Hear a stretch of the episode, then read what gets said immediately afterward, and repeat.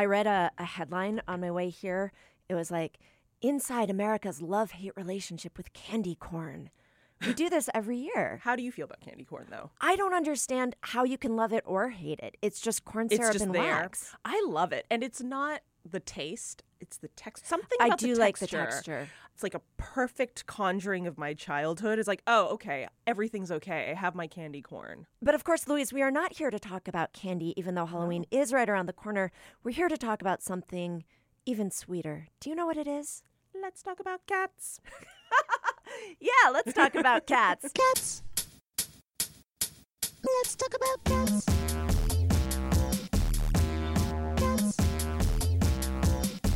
Let's talk about cats.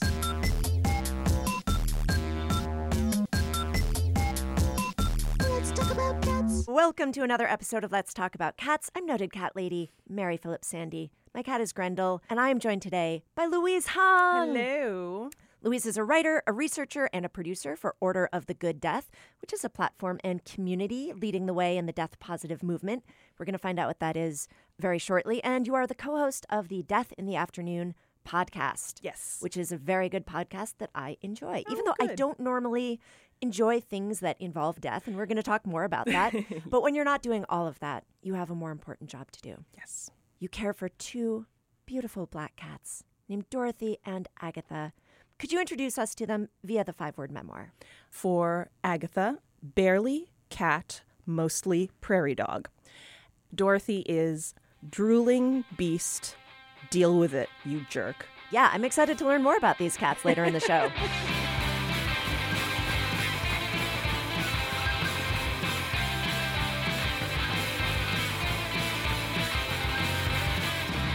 It's time for our cat quiz. Okay. Here's how it works there are five questions. Uh, you cannot say, I don't know. That's not an okay answer to give. And you have to answer quickly. There isn't a time limit, but nobody wants to listen to dead air. No. Okay, so Louise Hung, you know a lot about death and you know a lot about cats, but do you know about death, funerals, and cats? Are you ready? Okay. Okay. Question number one When a pet cat died in ancient Egypt, members of the household did what as a symbol of mourning?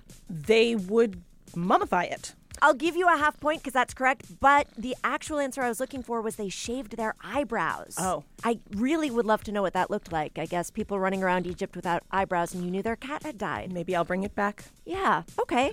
uh, question number two The oldest pet cemetery in the United States opened in 1896 in what state? New York. Correct. Do you know the name of it? I forgot. It's the Hartsdale Pet Cemetery. I knew the word heart was in it, but I, I was hesitant. Question number three Tama, a calico cat who was appointed honorary railway station master in rural Wakayama Prefecture, Japan, died in 2015. Rest in peace. How many people attended her funeral? Was it 900, 1500, or 3000? 3,000. Correct, Louise Hung. And she has now been succeeded by junior station manager Katz. So if you go to Wakayama Prefecture, be sure to check that out. All right, question number four. When this fashion icon died, he left part of his $200 million estate to his beloved cat, who's now being raised by her favorite maid, as you do. Who was it? Oh, Uh, I don't know, Valentino. I'm so sorry. Karl Lagerfeld right. and his cat Choupette. Question five, you're doing great. Staff at a Rhode Island nursing home adopted a kitten whom they named Oscar. Soon they discovered that Oscar had an unusual talent. What was it? He would sleep on the beds of people who were soon to die. That is correct. Oscar knew when people were about to die. Louise, you win the cat quiz. I do. I never win anything. All right, please open your prize I- and tell the people who are listening what, what you got. Oh my goodness, this is perfect. It is um, a piece of art. It's a painting of a, a hairless cat sitting on a skull, and the name of it is Little Death's Head. It is perfect. Yes, and the artist, uh, shout out to Abby Rocha in Oakland, California. She herself is part of uh, the death po- the death positive movement. I'm going to say it wrong one of these times, and so she was very excited to have her art on this show. We'll put a link to her shop on the show's website. It is perfect. I'm so excited to put it in my home.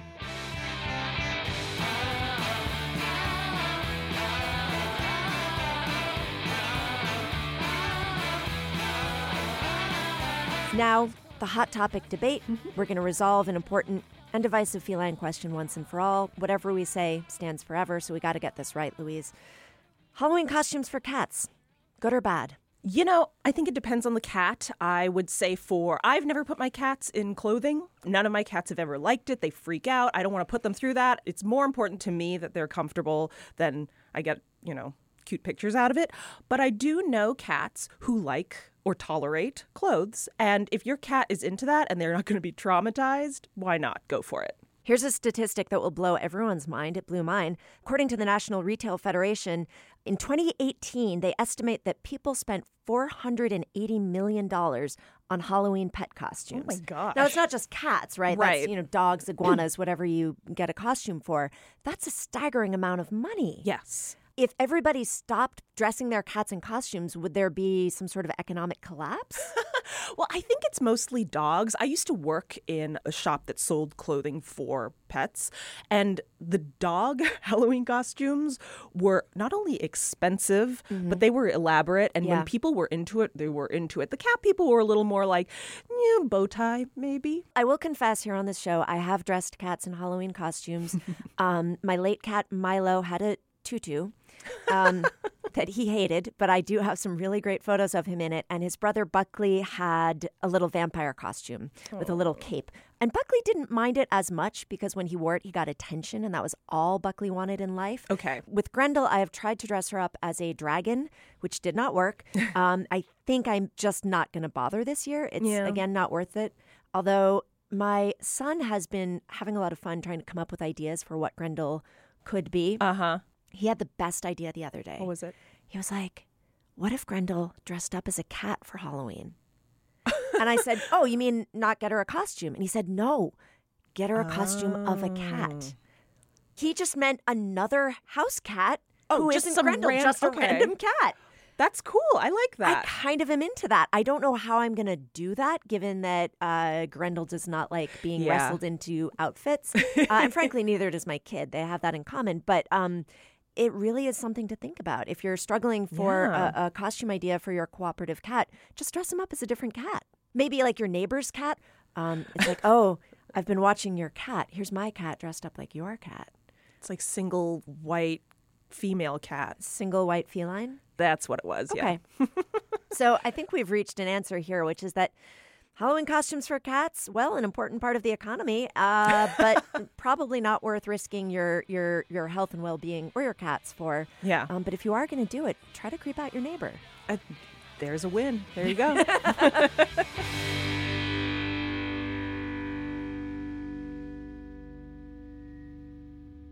And now it is time for my favorite part of the show. They're all my favorite parts of the show, but this is my favorite favorite part of the show.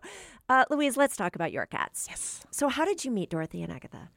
Well, um, I had just moved to New York and I was, you know, dopping around on Facebook.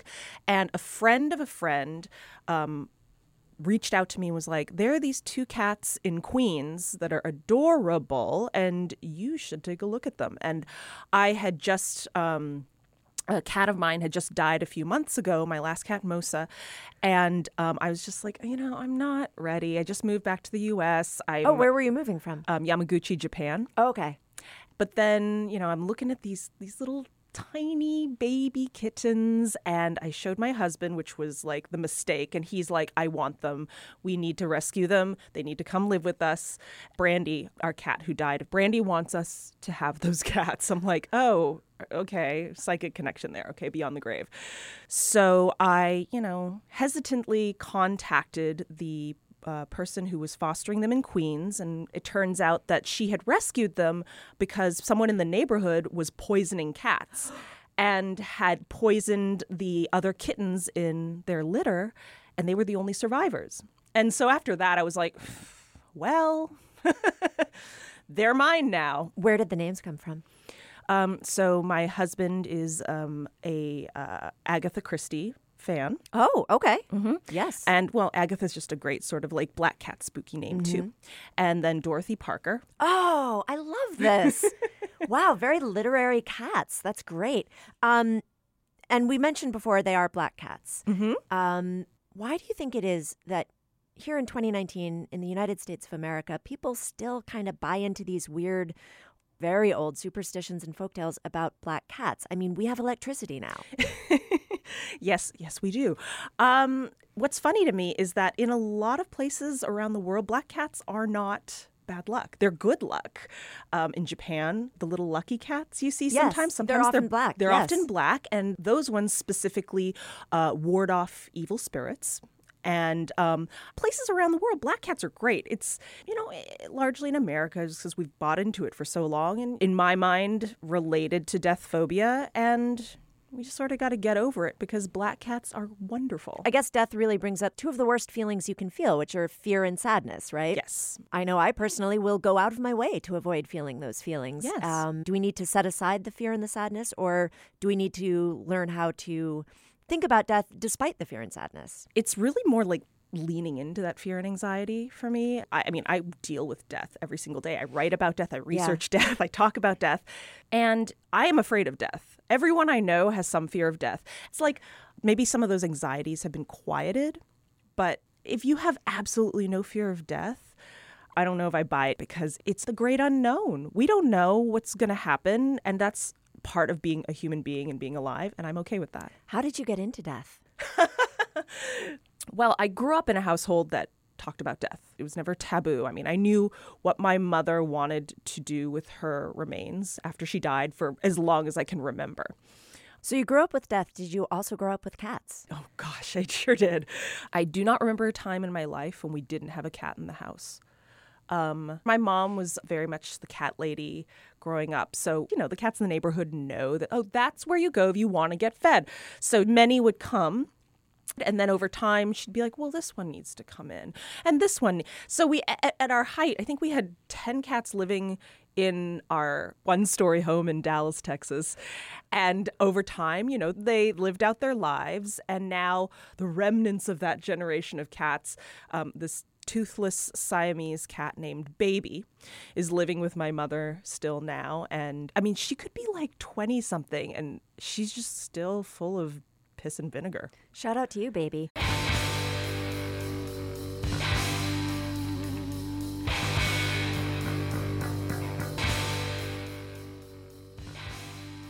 This is the first time I'd ever heard this phrase, the death positive movement. I'd love for you to explain to us what that means and if it applies to cat death as well as to human death. Oh, it absolutely does. Um, so basically, the death positive movement is attempting to open up the conversation about death. Death is a part of life, and to talk about it doesn't mean that you're weird and welcoming death and want to die. It means that you're naturally curious about death, that you want to do your best to have a good death for yourself and for others, meaning a death that you have made choices about, that you've thought about. It's taking death out of the shadows. You know, it is a part of life. And for so long, it was a part of how people interacted with people in their community. A hundred years ago, it would be part of the community's job or honor, really, to come in and help prepare a dead person in the home for burial and for their funeral. So it it is it's sort of a new thing, not relatively new thing that like oh we've we don't talk about death, don't you know talk about funerals. It's just you're morbid and bad, and there must be something wrong with you. No, there's nothing Right. wrong with you. Right. Well, how does cat death differ from human death? I've actually spoken to a lot of people who have said when my cat died, I mourned so much harder than when, say, a human relative or friend died. Not that you can really compare the two, and I'm not mm, sitting here saying, like, cat death is worse than human death. I'm Louise Hung. But there is something about this creature that has um, entrusted its life into yours. And at least on my end, it's always been like, you know, did I do everything right? Did they understand? Like, there's so many more questions unanswered when a cat dies. And so, is the mourning different? Yes and no. I mean, it is still painful, it is still traumatic. You still don't get over it necessarily. I hate it when people say, "Oh, well, she's over the death of that cat." I no, I'm my cat. My cat Brandy died years ago, and I, I don't know if I'll ever be over it. I feel the same way about human relatives. We're in a culture, I think, that wants us to get over it really quickly and not talk about death, not talk about your grief. Get better, get better. You don't you don't get better. Right. You just evolve. we do have ways of marking human death. We have rituals, we have sort of socially acceptable ways of processing it in some public way, whether that's a funeral or a religious ceremony or just getting together with friends and family. But with cats, we don't have that so much. And I don't know. I wonder if having a process like that for cats would make a difference. The fact is that a lot of people don't understand when a cat dies. They don't understand how you feel. Well, that's really interesting that you say that because I think that a lot of people's first um, experiences with death are is pet death. Yes. It's how we learn about the feeling of grief for uh, children, adults. It's how you learn that life really does end. And I think that part of the death positive movement, like I've said, is to talk about death, open up that conversation. It's not in the shadows, it's out in the light. And um, in the death positive community, people talk about their pets' deaths a lot. Occasionally, people are hesitant, thinking, oh, like, should I talk about when people are dying? Should I talk about my cat? And I've seen an overwhelming, like, no, we get it. Your pain is real, your sorrow is real. People understand more and more. There's been a lot written about it that pain is pain, mm-hmm. grief is grief. You can't say to yourself, like, well, my cat died and my aunt died. I, I can't feel bad here. I'm going to feel bad about my aunt you can't do it. It's Right. impossible. So you have to embrace that grief. I'm not saying that human grief, animal grief, all the griefs are the same, but they don't have to be. You know, we don't measure. It's not the Olympics of grief.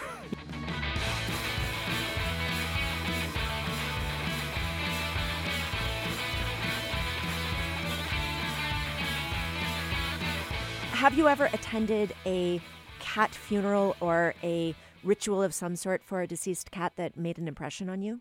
Yeah, um, actually, so my cat Mosa um, lived with me in Japan, and um, he lived a very short amount of time. He he was very sick when I got him, but then um, we decided to cremate him in our small town in Yamaguchi, and so we called the local pet crematory. They came and picked up his body. They put him in a little kitty coffin. They put flowers and pillows on him, put him into the van. I mean, it was above and beyond. The woman actually said a few words in Japanese about Mosa, and then she drove off and said to come the next day to the crematory. And it was set up like you'd imagine, like a traditional human funeral. He was laid out in his little cat coffin. There were flowers everywhere. There was music playing. And then she asked us to sit down and she went to like Google Translate. It was so sweet. She went, did a whole um, eulogy for Mosa in Google translated English, which was at odd at times, but so sweet and so actually very moving. And then we went and got him, and he was in this beautiful his, his remains. They didn't, interestingly, they didn't um, pulverize his cremated bones like they usually do here. So when I looked into the urn, all his bones were brittle but intact, which I loved. Some people may not like that. Oh, wow. I loved it. Okay. And I thought it was beautiful. And they put him in his little, beautiful little urn. They wrapped him up in this silk box with his name in Japanese on it. And it was like a beautiful silver colored present that I got to take with me.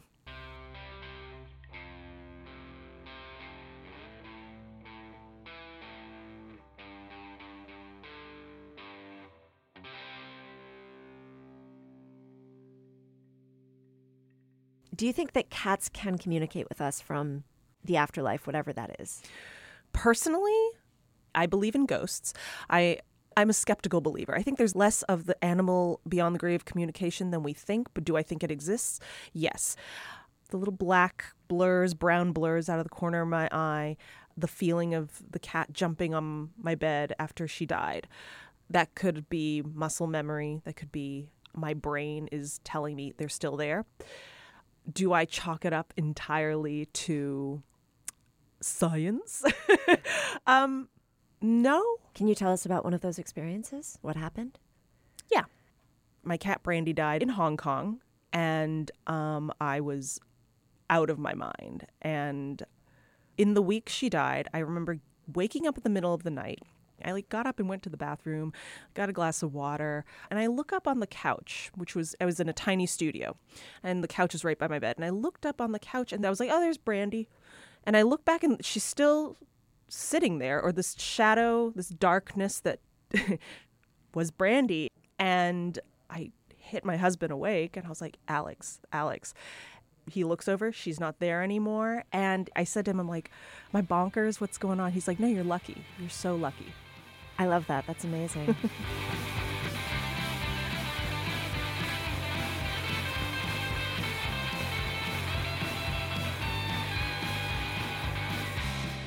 I want to address a stereotype that I've heard about black cats, which is that they are difficult to photograph. Is that true? I think they are. I mean, I'm I'm trying to teach myself to be a photographer right now. I, I am friends with a pet photographer who sort of gave me some black cat photography tips, but like I feel like I have to get them in just the right position. I'm constantly being like, "Psst, psst, mm-hmm. psst, mm-hmm. hey, hey, hey, hey. He actually told me if you want to get a better photograph of your black all black cat, is don't do the whole light background black cat. Do a black cat on a dark background. It works better. It pops somehow. Yeah. Yeah. Someone was saying to me, I think people probably like black cats even less in this age of Instagram because half the point of having a cat is to post it on your Instagram. but, you know, I guess the other thing is any cat can be uncooperative. Um, and certainly my cat, Grendel, I sometimes get frustrated with her because she often is just in the same position. And for the Let's Talk About Cats Instagram account, I want to, you know, give people the content that they demand. Um, and it's like, oh, you're just curled up in a circle again. Come on, Grendel, like stretch a paw. She yawns, and Yeah. I was like, oh, I have like 25 pictures of you yawning. I got to get something different. Nope, they have their poses, and yeah, as soon as I'm like, "Oh, you're doing something cool," and I'm like, "Get out the phone," and they're like, "No, No. They're, they're out." So Dorothy and Agatha, it sounds like they have, um, shall we say, strong personalities. Very. They have no boundaries. Okay, uh, how does that manifest in your life? They do whatever they want. They, I mean, I'm sure lots of people say this about their cats, but they, you know, I have friends who are like, oh, the cat's not allowed on the bed, not allowed on the countertop. Like, I can't stop them. From the moment they walked into our house, we're like, do whatever you want. We love you. No, like, you know, you want to walk all over our faces and our pillow? Please. It's beautiful. It's so cute. I came home once and I was putting my groceries away and I was like, I thought I bought a loaf of bread and some cheese. I really did.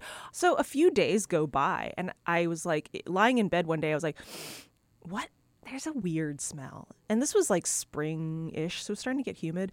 And another day goes day goes by, and I was like, "This something smells weird." So I look under the bed, and in like a little corner, surrounded by like you know a suitcase and like some shoes, Agatha had hidden the bread in this block of cheddar cheese and ripped open both of them and had been sort of like gnawing on them for days and the cheese was going bad.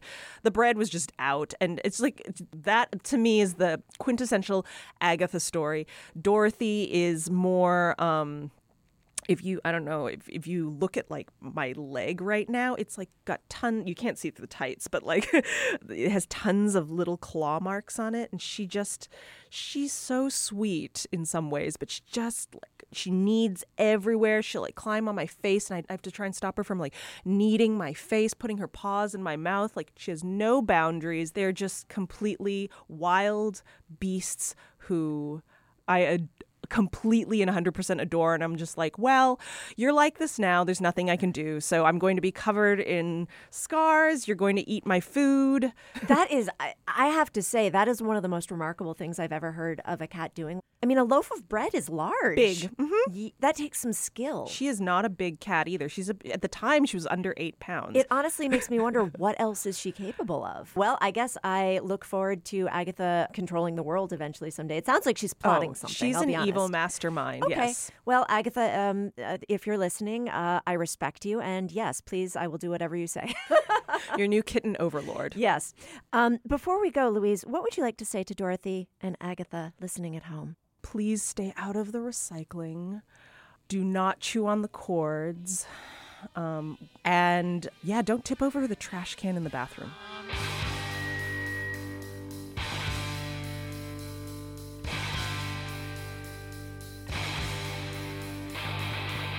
Okay, so it is now time for our shout outs. And today we're sending a shout out to Prince Jammy and Mr. Scrimps in Western Massachusetts.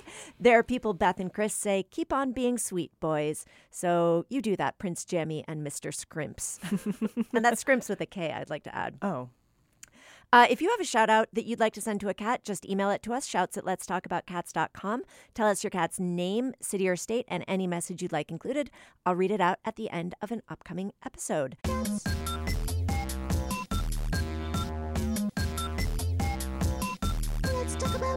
Louise Hung, thank you so much for talking about cats and death and death and cats with us today. Thank you. On this very special Halloween episode. How can people find you online if they'd like to keep up with your work, your writing, your podcast, all of that good stuff? Uh, you can find me mostly on Twitter at Louise Hung One. I am not on Instagram. Um, let's see. You can also follow all- pretty much everything I do at orderofthegooddeath.com.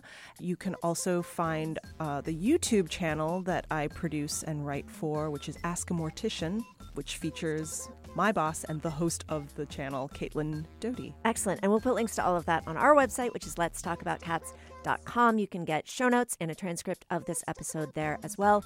If you enjoyed this episode, please share it with a friend. Spread the word. That helps us. It helps you. It makes you look cool, like you know what cool podcasts are out there. Um, and you can follow us on social media at LTACPOD. That's at LTACPod everywhere. All right, that's our show. I am Mary. My cat is Grendel. Our producer is the eternal Lizzie Jacobs. We had production help from Virginia Laura. Our theme song is by Poingley with additional music by the English Muffins, and our show logo was created by Julia Emiliani. Hey, if you live in New York or if you're going to be in New York, mark your calendars. Sunday, November 17th, we are doing a live event at the Red Room, 85 East 4th Street above KGB Bar. It is a meeting of the Tail and Whisker Club lot of interesting things planned for this evening. It starts at 7 p.m. So, again, that's Sunday, November 17th, a meeting of the Tail and Whisker Club presented by Let's Talk About Cats. You can go to letstalkaboutcats.com and get more information there. Seating is limited, so show up early. Okay, thank you all so much for listening. I'll talk to you next time about cats.